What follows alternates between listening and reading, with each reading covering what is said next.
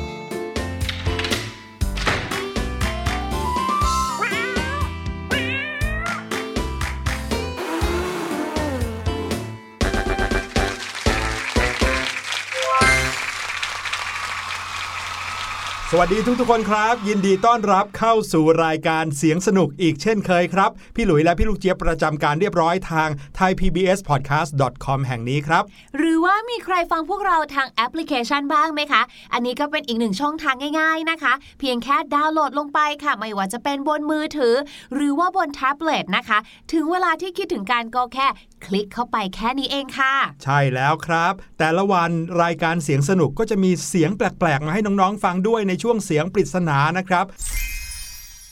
ก่อนที่จะไปสู่ช่วงเสียงปริศนาของเราในวันนี้ มาเกริ่นกันนิดนึงก่อนครับพี่ลูกเจี๊ยบว่า วันนี้เราจะชวนน้องๆมาคุยเรื่องอะไรกันครับวันนี้นะคะเราจะชวนน้องๆนะคะ มาขัดสีชวีวันกันสักนิดหนึ่งค่ะ หมายถึง เราจะมาพูดถึงเรื่องของผ้าขนหนูอ๋อ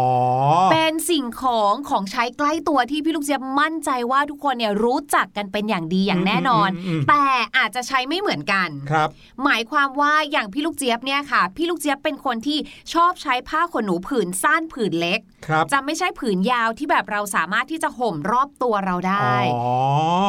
พี่ลูกเจี๊ยบรู้สึกว่าพอมันเป็นผืนใหญ่แล้วเนี่ย ผืนมันจะหนักมากอืมแล้วมันก็จะยาวแล้วรู้สึกว่าถือไม่สะดวกอะค่ะ ในการครับที่จะผมเช็ดตัวก็เลยรู้สึกว่าอะใช้ผืนสั้นละกันอืมๆแต่เรื่องราวของผ้าขนหนูที่เราจะมาคุยกันในวันนี้ ไม่ได้มีแค่เรื่องของการเป็นผืนเล็กผืนใหญ่นะครับ ยังมีเรื่องประวัติศาสตร์ด้วยว่าคนเริ่มใช้ผ้าเช็ดตัวผ้าขนหนูเนี่ยกันตั้งแต่เมื่อไหร่อื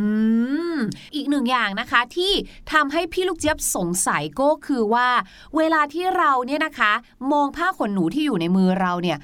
ดูแล้วมันก็คือผ้าชนิดหนึ่งนะอืมมันก็ไม่เห็นจะเป็นขนของหนูอยู่ตรงไหนเลยอะเออจริงแล้วทำไมเขาถึงเรียกผ้าขนหนูอะหรือว่าสมัยก่อนเขาทำมาจากขนของหนูจริง ๆอะจริงเหรอ บ้าบอจะไปเอาขนของหนูมาใส่ผ้าแล้วเช็ดตัวเนี่ยนะสะอา ดขึ้นตรงไหนเนี่ย เออ ถ้าเกิดเป็นขนเฟอร์หรือว่าขนของสัตว์ที่นุ่มๆกว่านี้ก็ยังพอเข้าใจได้นะเแต่ก็ไม่แน่นะ ขนาดหวีเนี่ยนะคะ ที่เป็นหวีแปรงเนี่ยครับยังมีหวีที่ทำมาจากขนของหมูป่าเลยนะอ๋อก็ไม่แน่ เออเออหวียังต้องการความแข็งไงแต่ว่าเออผ้าเช็ดตัวเนี่ยต้องการความนุ่มทำไมอะเขาใช้ขนหนูจริงหรือเปล่า เดี๋ยวเรามาหาคำตอบกันในวันนี้นะครับ แต่ว่าตอนนี้มาฟังเสียงปริศนากันดีกว่าครับ เสียงปริศนาในวันนี้พี่หลุยคิดว่าไม่น่าจะยากเกินไปครับ ใครที่เคยทำงานฝีมือ น่าจะคุ้นเคยกับเสียงนี้บ้างไปฟังกันครับ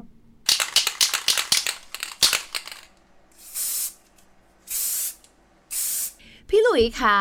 การที่เราเนี่ยนะคะทำผมทำเผ้าเนี่ยอืมมันเป็นงานฝีมือตรงไหนล่ะคะ เดี๋ยว เสียงอะไรเหรอครับทำให้พี่ลูกเจี๊ยบรู้ว่าเนี่ยคือเสียงของการทำผมพี่ลูกนี่เจี๊ยบอะเคยได้ยินเสียงนี้เหมือนกันในร้านทำผมอ๋อเหรอโอ้เออ เสียงแบบนี้อยู่ในร้านทำผมด้วยใช่แถมยังเป็นเสียงที่เอาไว้ใช้ทำงานฝีมือได้ด้วย อุ้ยนี่บางคนทำเสียงเนี้ยในงานศิลปะด้วยนะอุ้ยเออเป็นงานศิลปะบนกำแพงด้วยเอาอุ้ยโอ้โหใบให้ขนาดนี้น่าจะเดาถูกกันแล้ว เดี๋ยวเราจะกลับมาเฉลยกันแน่นอนครับ แต่ว่าตอนนี้ไปหาคำตอบเรื่องเกี่ยวกับผ้าขนหนูกันก่อนดีกว่า Thank you.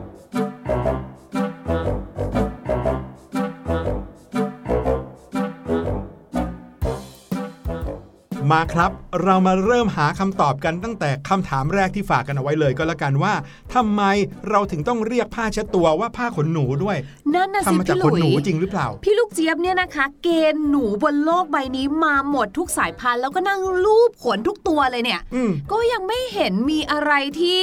ดูแล้วจะเป็นที่มาที่ไปอืมของผ้าขนหนูเลยเนี่ย ถึงแม้ว่าหนูแกสบี้หรือว่าหนูแฮมสเตอร์เนี่ยจะเป็นหนูที่มีขนนุ่มซะหน่อย แต่ก็ไม่ได้เหมือนกันกับเนื้อผ้าเช็ดตัวเลยนะ นั่นนะสิคะแล้วชื่อผ้าขนหนูมาจากไหนฮะ ก่อนอื่นเลยนะคะ ต้องบอกแบบนี้ก่อนว่าเจ้าผ้าขนหนูเนี่ยนะคะ หรือว่าผ้าเช็ดตัวที่เรารู้จักกันดีเนี่ยคำว่าผ้าขนหนูเนี่ยมีแค่คนไทยเท่านั้นนะที่เรียกว่าเป็นผ้าขนหนูอืมคือสมมุติว่าเป็นภาษาอื่นใช่ไหมคะ แล้วเราลองแปลออกมาเป็นภาษาไทย ก็ไม่มีคำไหนที่เกี่ยวข้องกับคำว่าหนูแต่อย่างใดไม่ใช่แบบเป็น rat หรือ mouse อะไรไม่ไม่ใช่เลใช่ยไม่มีนะคะ นั่นแหละมันก็เลยยิ่งทำให้เราสงสัยนะว่า เอ้า แล้วไปเรียกทำไมก่อนผ้าขนหนูเนี่ยอืมมีคนเขาสันนิษฐานกันค่ะว่า ผ้าขนหนูเนี่ยนะคะ น่าจะมาจากชื่อขนมอืมงงเข้าไปใหญ่เลยว่าขนมขนหนูเหรอ คือผ้าที่เอามาเช็ดตัวเกี่ยวข้องอะไรกับขนมอืมอะมันมีขนมอยู่ชนิดหนึ่งนะคะ ชื่อว่าขนมขี้หนูหืม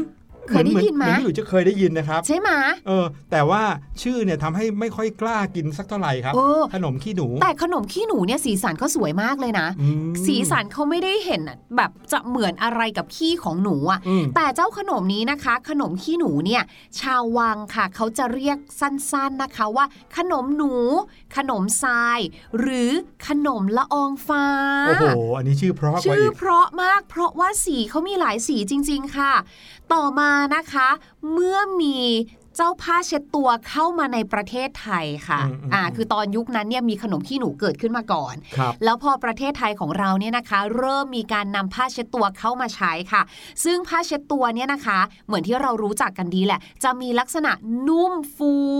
มีสีสันสวยงามหลายสีใช่ไหมคะ คนในสมัยก่อนนะคะ เขาก็เลยเรียกกันว่า ผ้าขนมหนู ต่อมาค่ะ ก็มีการเพี้ยนคำนะคะ จากผ้าขนมหนูกลายเป็นผ้าขนหนูค่ะอืมผ้าขนมหนูข้าวขนมมะหนูคณะผ้าขนมหนู เรียกยากจริง ๆ ครับ ไม่รู้ว่าเพี้ยนไปยังไงเออผ้าขนมหนู ผ้าขนมหนู ผ้าขนหนู มันอาจจะขนมพูดเออยากมะมันหลายตัวก็เลยอะผ้าขนหนูนะคะ ก็เป็นไปได้ครับเป็นไปได้เออก็เรียกว่าถึงแม้จะเป็นการเพี้ยนคำมาก็มีเหตุผลอยู่ครับอืม แต่ว่าต้องเล่าให้น้องๆฟังก่อนนะครับว่าผ้าที่คนไทยหรือว่าชาวสยามเนี่ยใช้เช็ดตัวกันมาตั้งแต่โบราณ หลังจากอาบน้ำเสร็จมีการเช็ดตัวเนี่ยเมื่อก่อนนี้เขาก็ไม่ได้ใช้ผ้าที่มีลักษณะนุ่มฟูแบบนี้ไม่เนื่องจากไม่ในบ้านเรายังไม่มีหรอกเออเขาก็เป็นผ้าที่ทอกันเองเนี่ยแหละค่ะผ้านุ่ง ผ้าที่ใช้กระโจมอกเนี่ยอืมเขาก็ใช้สิ่งนั้นอะซับตัวไปใชเลย่ก่อนที่จะใส่เสื้อผ้าแห้งเข้บางไปทีก็คือเหมือนใช้ผ้าขาวม้าเนาะใช่เป็นแบบนั้นนะคะ ส่วนใครนะคะที่ยังนึกภาพไม่ออกว่าเดี๋ยวก่อนนะ แล้วมันมีความนุ่มฟูเหมือนกับขนมหนูเนี่ยยังไงบางคนอาจจะยังนึกไม่ออกหรือ พี่ลูกเจี๊ยบว่าบางคนอาจจะเคยเห็นแต่ไม่รู้ว่า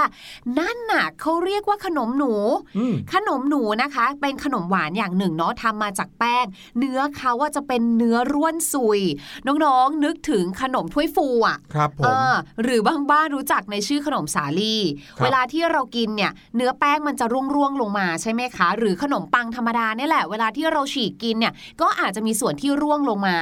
ขนมขี้หนูค่ะ มันเหมือนการเอาขนมที่มันร่วงๆตรงนั้นนะคะมารวมกันอืมซึ่งจะมีหลายสีมากเลยนะคะ มีทั้งสีชมพู สีออกแบบฟ้าฟ้าๆสีเขียวๆแบบเนี้ยค่ะครับหลายสีสันมาก เวลาที่กินนะคะ เขาก็จะกินคู่กันกับมะพร้าวขูดเป็นเส้นๆค่ะ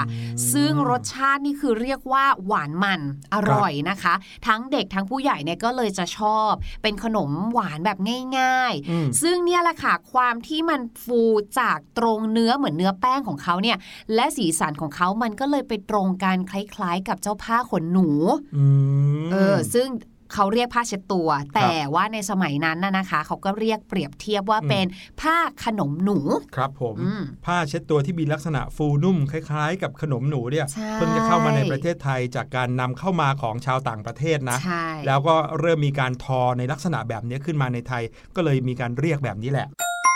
ที่มาที่ไปนะครับของคำว่าผ้าขนหนูเป็นอย่างนี้นี่เอง จริง ๆ แล้วเนี่ย ช่วงหนึ่งนะที่พี่หลุยไม่ได้เรียกว่าผ้าขนหนูเลย เรียกแต่คำว่าผ้าเช็ดตัวผ้าเช็ดตัวอ๋อก็เลยทำให้ไม่ค่อยสับสนในเรื่องนี้ค่ะแต่พอเรียกว่าผ้าขนหนูเนี่ยคำถามนี้ก็จะมีอยู่เสมอเลยว่าอืมอ้าวเหมือนขนหนูตรงไหน ถ้าเรามองย้อนกลับไปไกลกว่านั้นอีกสักหน่อยครับ ไปดูประวัติศาสตร์กันหน่อยดีกว่าว่า แล้วคนเริ่มใช้ผ้าขนหนูหรือว่าผ้าเช็ดตัวกันมาตั้งแต่เมื่อไหร่นะครับ ต้องบอกว่าคล้ายกันกับที่พี่หลุยได้อธิบายไปก่อนหน้านี้ว่าอย่างชาวสยามเราก็ใช้ผ้านุ่งเนี่ยนะครับ เช็ดตัวเองซับน้ำออกจากตัวเองหลังจากอาบน้ำแต่ถ้าไปไกลกว่านั้นนับพันปีเนี่ยมีการศึกษาทางโบราณคดีในยุคกลางเลยนะครับ ยุคกลางก็หมายถึงในยุคประมาณ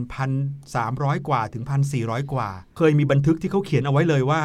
สิ่งของส่วนตัวที่ถือกันอย่างใกล้ชิดนะ มีแค่ 2อย่าง คือมีด และผ้าเช็ดตัวอืมแสดงว่า2อย่างนี้เป็นสิ่งของที่คนเนี่ยจะต้องมีติดตัวเอาไว้ ไม่ว่าจะเดินทางไปที่ไหนเนี่ยเพื่อความปลอดภัยแล้วก็เพื่อการใช้ชีวิตของตัวเองได้ค่ะเพราะว่าผ้าผืนหนึ่งเนี่ยใช้ประโยชน์ได้หลากหลายมากพี่ลูกเจี๊ยบเคยดูในหนังจีนไงเขาก็จะมีผ้านะที่เขาชอบคล้องเอาไว้ตรงคอครับพอถึงเวลาไปริมน้ำเขาก็จะเอาอืมผ้าเนี้ยซักแล้วก็เหมือนเช็ด ตัวเอาคราบอืมขี้เหงื่อขี้คลายออกไปครับผมน่าจะเป็นอารมณ์ประมาณนั้นอะพอเอามาพับพับพับก็หนุนนอนได้ ใช่ หรือถ้าหนาวก็เอามาห่มอืมเพื่อที่จะสร้างความอบอุ่นได้นะครับ แต่ว่าประวัติศาสตร์ของการซับตัวหรือการใช้ผ้าเช็ดตัวเนี่ยจะพูดถึงเรื่องนี้โดยไม่กล่าวถึงประเทศเนี้ยไม่ได้เลยนะครับ นั่นก็คือประเทศตุรกี ตุรกีครับผมตุรกี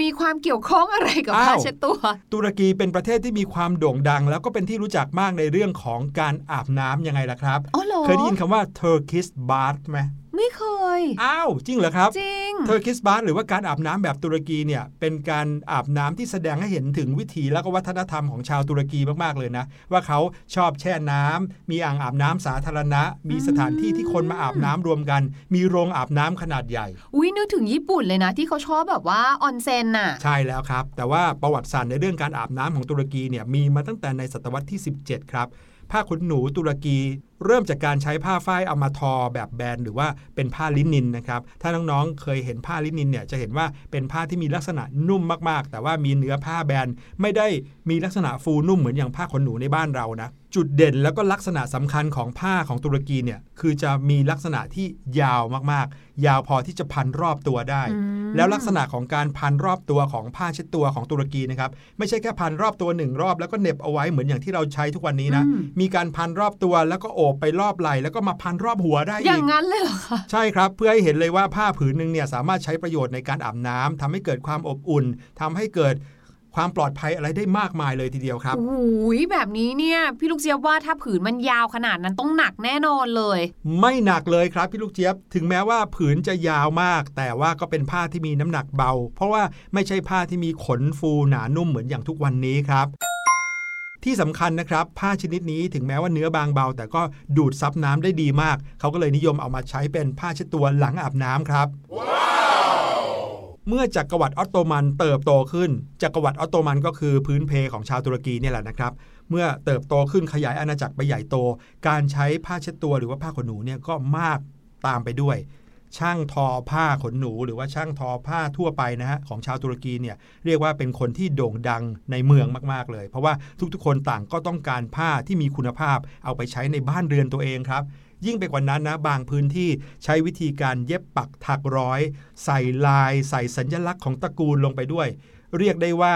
ยุคหนึ่งของชาวตุรกีเนี่ยนะครับผ้าเช็ดตัวที่เอาไว้ใช้หลังอาบน้ำเนี่ยถือเป็นสิ่งที่มีค่ามากๆ แถมยังอาจเรียกได้ว่าเป็นจุดเริ่มต้นของการใช้ผ้าเช็ดตัวเป็นของฝาก หรือว่าของขวัญกันเลยก็ว่าได้ครับ เพราะว่าเป็นของที่ดูดีมีราคาครับผม ทีนี้ครับเวลาผ่านไป โลกของเราเริ่มที่จะมีความรู้ในเรื่องของการทอพรมครับพรมที่เป็นเอาไว้เหยียบเนี่ยแหละนะครับ แต่ว่าเป็นพรมที่มีความฟูหนานุ่ม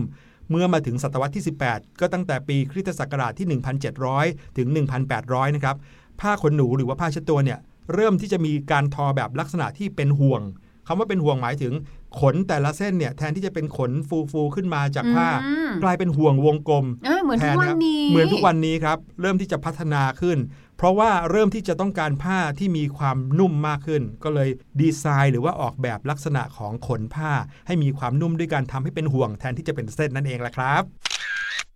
คราวนี้ค่ะหลังจากที่เราได้รู้ประวัติของผ้าเช็ดตัวหรือว่าผ้าขนหนูแล้วนะคะ เราก็ควรต้องรู้ด้วยนะคะว่าวิธีการใช้งานผ้าขนหนูให้ปลอดภัยเนี่ยมันเป็นยังไง เดี๋ยวครับพี่ลูกเจี๊ยบ มีวิธีการใช้ให้ปลอดภัยด้วยเหรอครับในถ้าเมื่อผ้าเนี่ยก็นุ่มออกขนาดนี้ใช่ไหมถ้าเป็นคุณพ่อคุณแม่อาจจะบอกว่าก็คืออย่าวางเกลื่อนกล่านไว้บนพื้น เดี๋ยวเออลื่น แต่พี่ลูกเจี๊ยบไม่ได้หมายความว่าอย่างนั้นนะคะ พี่ลูกเจี๊ยบหมายถึงให้ปลอดภัยจากเชื้อโรคที่อยู่บนผ้าขนหนูอือ่ามแม้ว่าเราเนี่ยนะคะจะมองไม่เห็นเชื้อโรคที่อยู่บนผ้าขนหนู แต่ก็ไม่ได้แปลว่าเชื้อโรคนั้นจะไม่มีอยู่จริงนะคะ เพราะว่าผ้าขนหนูที่เราใช้งานเนี่ยวันนี้นะคะ กลับไปถามคุณพ่อคุณแม่เลยค่ะว่า เอ๊ะ ผ้าขนหนูที่ใช้อยู่ทุกวันนี้เนี่ย เราใช้เกิน 3 ปีแล้วหรือยัง เพราะว่าถ้าเรานะคะใช้ผ้าขนหนูเกิน 3 ปีแล้วเนี่ยนะคะ เราควรที่จะต้องเปลี่ยนแล้ว เนื่องจากว่าอายุการใช้งานของผ้าขนหนู1ผืนเนี่ยอยู่ที่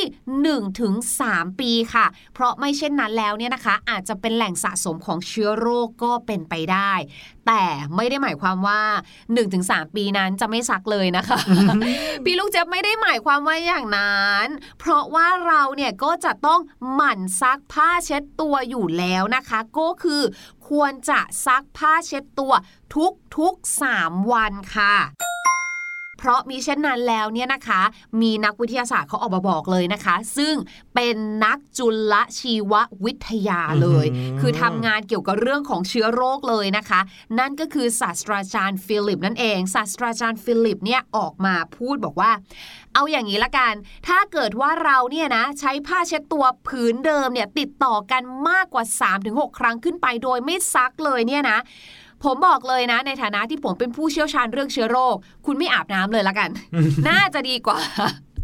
อย่างน้อยก็ไม่ต้องเป็นการหมักหมมหรือว่าเพิ่มเชื้อโรคเข้าไปอืมให้เชื้อโรคตัวเดิมอยู่กับคุณไปแหละ น่าจะดีกว่า แบบเนี้ยโอ้โหโอ้นี่หมายความว่าเราควรจะทำความสะอาดผ้าของเราผ้าเช็ดตัวของเราเนี่ย หลังจากการใช้เพียงแค่ 3-6 ครั้งเท่านั้น ใช่ อย่างพี่ลูกเจี๊ยบเนี่ยก็คือเดี๋ยวพี่ลูกเจี๊ยบสามวันซักแล้วนะ ไม่ใช่3-6อาทิตย์ใช่ไหมไม่ใช่เป็นวันนะคะตายหแล้วน่วยพี่หลุยต้องที่ดีทำความเข้าใจใหม่แล้ว คือซักผ้าเช็ดตัวของเรานะคะ ทุกๆ 3-6 วัน แล้วผ้าเช็ดตัวผืนเดิมของเราเนี่ยนะคะ ที่ซักแล้วซักอีกเนี่ยมีอายุการใช้งานได้เนี่ยไม่เกิน 3 ปีอืมหลังจากนั้นเนี่ยให้เซกูดบายกันได้แล้วแล้วก็นำผืนใหม่มาใช้นะครัคะบผมเพราะว่าอย่างที่บอกแหละค่ะว่ามันก็ทำหน้าที่เช็ดเหงื่อใครของเราอะเนาะดังนั้นเนี่ยนะคะ มันก็เป็นแหล่งสะสมของเชื้อโรคได้จริง ๆ แหละ ยิ่งไปกว่านั้นนะครับ มีงานวิจัยทางวิทยาศาสตร์ที่บอกว่าผ้าเช็ดตัวสามารถแพร่เชื้อโรคได้ด้วยนะฮะหาเออ ไม่ใช่เพียงแค่ว่าเราเนี่ยสะสมแบคทีเรียอยู่ในผ้าเช็ดตัวที่เราใช้คนเดียวแล้ว เชื้อโรคจะอยู่ที่เราคนเดียวนะ กลับกลายเป็นว่าผ้าเช็ดตัวสามารถที่จะแพร่เชื้อโรคไปสู่คนอื่นได้อีกต่างหากครับวายนึกถึงเวลาที่แบบเด็กๆ ชอบเล่นกันน่ะ ที่เอาผ้าเช็ดตัวเปียกๆ แล้วก็มาสะบัดใส่กันนะเออนั่นคือการสะบัดเชื้อโรคนับล้านตัวให้กันเลยปิ้วไปเลย วิธีการในการแพร่เชื้อโรคผ่านทางผ้าเช็ดตัวหลักๆนะครับมีอยู่ 3 วิธี ซึ่งเป็น 3 วิธีที่เราอาจจะเผลอทำโดยไม่รู้ตัวนะครับหนึ่งก็คือถ้าไปเผลอใช้ผ้าเช็ดตัวร่วมกับผู้อื่น อันนี้ต้องบอกเลยนะว่าหลายบ้านทำกันเป็นปกตินะ แต่ไม่ใช่ว่าเอาผ้าเช็ดตัวมาใช้ด้วยกันนะ เช่นว่าถ้ามีผ้าเช็ดตัวผืนหนึ่งของคุณพ่อตากเอาไว้ แล้วเราเดินผ่านเนี่ยเราอาจจะเผลอเอามือไปเช็ดได้อ๋อแบบเนี้ยนะครับ ถ้ามือเราเปียกแล้วเราเผลอเอามือไปเช็ด หรือว่าไปซับเนี่ยด้วยความที่รู้สึกเหมือนเป็นเรื่องปกติธรรมดาที่จะใช้ด้วยกันได้เนี่ยนะครับ เชื้อโรคนี้ก็อาจจะแพร่ไปสู่อีกคนได้ อีกอย่างหนึ่งก็คือในระหว่างการนำผ้าเช็ดตัวไปซักเนี่ยครับ อาจจะทำให้เชื้อโรคเนี่ยติดเชื้อที่ผิวหนังได้เหมือนกันอืมคือบางทีเราก็ไม่รู้อะเนาะว่าคนในครอบครัวของเราบางทีเขาอาจจะแบบว่าโอ้ช่วงนั้นเป็นผื่นแพ้อะไรหรือเปล่า ปกติก็คือซักผ้าร่วมกันในถังเดียวกันอยู่แล้วแหละใช่แต่เผอิญช่วงนั้นเนี่ยสมมุติว่าเออคุณแม่ของพี่ลูกเจี๊ยบเนี่ยอาจจะเป็นผื่นกุหลาบครับแล้วพี่ลูกเจี๊ยบก็คิดว่าไม่เป็นไรหรอกมั้งก็ทายาแล้ว ก็ซักผ้าร่วมกันเหมือนเดิมอืมปกติ อันเนี้ยไม่ได้ บางทีเชื้อโรคอาจจะยังอยู่แบบวนอยู่ในถังซักผ้าครับผมแล้วก็มาติดที่ผ้าขนหนูพี่ลูกเจี๊ยบใช่คย้ารัยบที่มาอะไรอย่างนี้ก็น่ากลัวอยู่ แล้วการที่เราเอาผ้าไปซักร่วมกันกับผ้าเช็ดตัวเนี่ยแหละครับ ก็เป็นอีกหนึ่งวิธีที่ทำให้เชื้อโรค แพร่กระจายไปสู่เสื้อผ้าอื่น ๆ ได้ด้วยอืมนะครับอันนี้สำคัญมากๆเลย เพราะฉะนั้นเนี่ยถ้านึกดูดีๆ แล้ว ผ้าเช็ดตัวควรจะเป็นผ้าที่เราซักแยกออกจากเสื้อผ้าชนิดอื่นๆนะพี่หลุยว่าอืมใช่ แล้วก็ที่สำคัญนะคะก็คือการตากผ้าเช็ดตัวคือด้วยความที่เขาคือผ้าเปียก เพราะว่าเราเนี่ยนำมาซับน้ำบนตัวเราใช่ไหมคะครับดังนั้นเนี่ยก็ควรที่จะนำไปตากให้แห้งก็คือบางบ้านเข้าใจก็อาจจะมีราวตากผ้าอยู่ในห้องน้ำเลยอืมเราก็จะรู้สึกว่าอ่าใช้เสร็จแล้วก็ตากเพื่อที่พอตอนกลางคืน เราจะใช้อีกก็จะได้ไม่ต้องไปเดินหาอะไรก็หยิบได้เลย แต่ในห้องน้ำบางทีมันไม่ได้มีอากาศระบายหรือว่าแสงแดดส่องไม่ถึงอะค่ะ ดังนั้นก็ควรที่จะนำออกไปตากข้างนอก ที่ใช่ที่แสงแดดส่องถึงจะดีกว่า ถูกต้องครับ ก็หวังว่านี่จะเป็นเคล็ดลับนะครับที่จะทำให้พวกเราใช้ผ้าขนหนูหรือว่าผ้าเช็ดตัวได้อย่างสะอาดมากขึ้น มีความสุขมากขึ้นด้วยนะครับเอาล่ะ ตอนนี้พาน้อง ๆ ไปฟังเพลงกันดีกว่า กับเพลงเพลงนี้ที่มีชื่อว่าคอนเสิร์ตแมลง ไปฟังกันว่าแมลงร้องเพลงอะไรกันนะครับ แล้วเดี๋ยวกลับมาภาษาอังกฤษดี ๆ รออยู่ครับ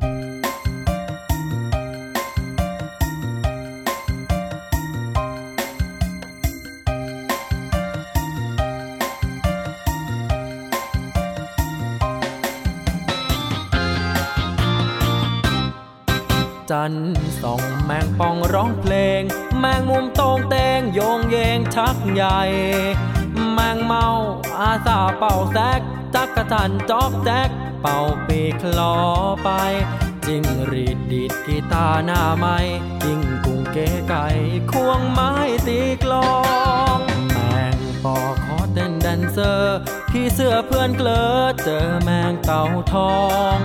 แมงทับบินมาสมทบ แมงเวียนนัดพบ แมงวันปรองดอง แมงกุจีเล็งรีตามอง หมดปลวกพวกพ้องควงคู่คลื่นเครงหิ่งห้อยไม่ให้น้อยหน้านำแสงสีมาจำเพาะหมอเมงพึ่งน้อยนั่งที่คีย์บอร์ด แมงดาแอบดอดเดียวเปียโนนงเนงดักแด้ดิดพินบันเลงตักกะแตนครวนเพลง อยู่ขอบเวที ลันทุ่งตะลุงตุ้งแช่งคอนเสิร์ตมาแลกเปิดแสดงครั้งนี้ สื่อสารให้เราเห็นว่ามาแรงนานายังสามัคคีหยุดความขัดแย้งย่ำยี มาสามัคคีเหมือนหมู่มาแลง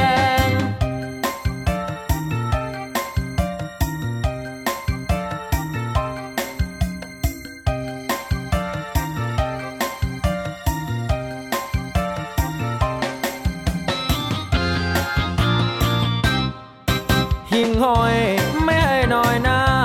นำแสงสีมาจำเพาะหมอเมงพึ่งน้อยนั่งที่คีย์บอร์ด แมงดาแอบดอดเดียวเปียโนนงเนงดักแด้ดิดพินบันเลงตักกะแตนครวนเพลง อยู่ขอบเวทีลันทุ่งตะลุงตุ้งแช่งคอนเสิร์ตมาแลกเปิดแสดงครั้งนี้ สื่อสารให้เราเห็นว่า มาแรงนานายังสามัคคีหยุดความขัดแย้งย่ำยี มาสามัคคีเหมือนหมู่แมาแลง ไหนๆนะคะ เราเนี่ยก็พูดถึงเรื่องของการใช้ผ้าขนหนูเนาะว่าเออ การใช้ผ้าขนหนูร่วมกันเนี่ยนะคะ อาจจะทำให้เกิดโรคผิวหนังตามมาก็ได้ วันนี้นะคะพี่ลูกเจี๊ยบเนี่ยก็เลยอยากจะนำคำศัพท์นะคะ ที่ติดอยู่บนฉลากของยามาฝากกันค่ะ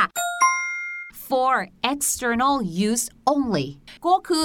ยานี้เนี่ยใช้สำหรับทาภายนอก only เท่านั้น ขอบคุณพี่ลูกเจี๊ยบมากๆเลยนะครับ มาเฉลยเสียงปริศนากันดีกว่าครับ ฟังอีกสักรอบหนึ่งแล้วกลับมาเฉลยกันครับ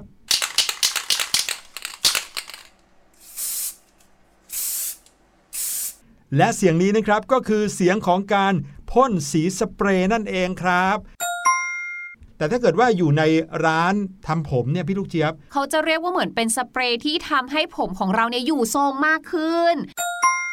รายการเสียงสนุกวันนี้หมดเวลาแล้วนะครับ พี่หลุยและพี่ลูกเจี๊ยบต้องขอลาไปก่อน กลับมาพบกันใหม่ episode หน้า หรือใครอยากจะฟังย้อนหลังก็กดได้เลยครับ วันนี้ลาไปก่อนแล้วครับ สวัสดีครับ สวัสดีค่ะ สบัดจินตนาการ สนุกกับเสียง เสริมสร้างความรู้ในรายการ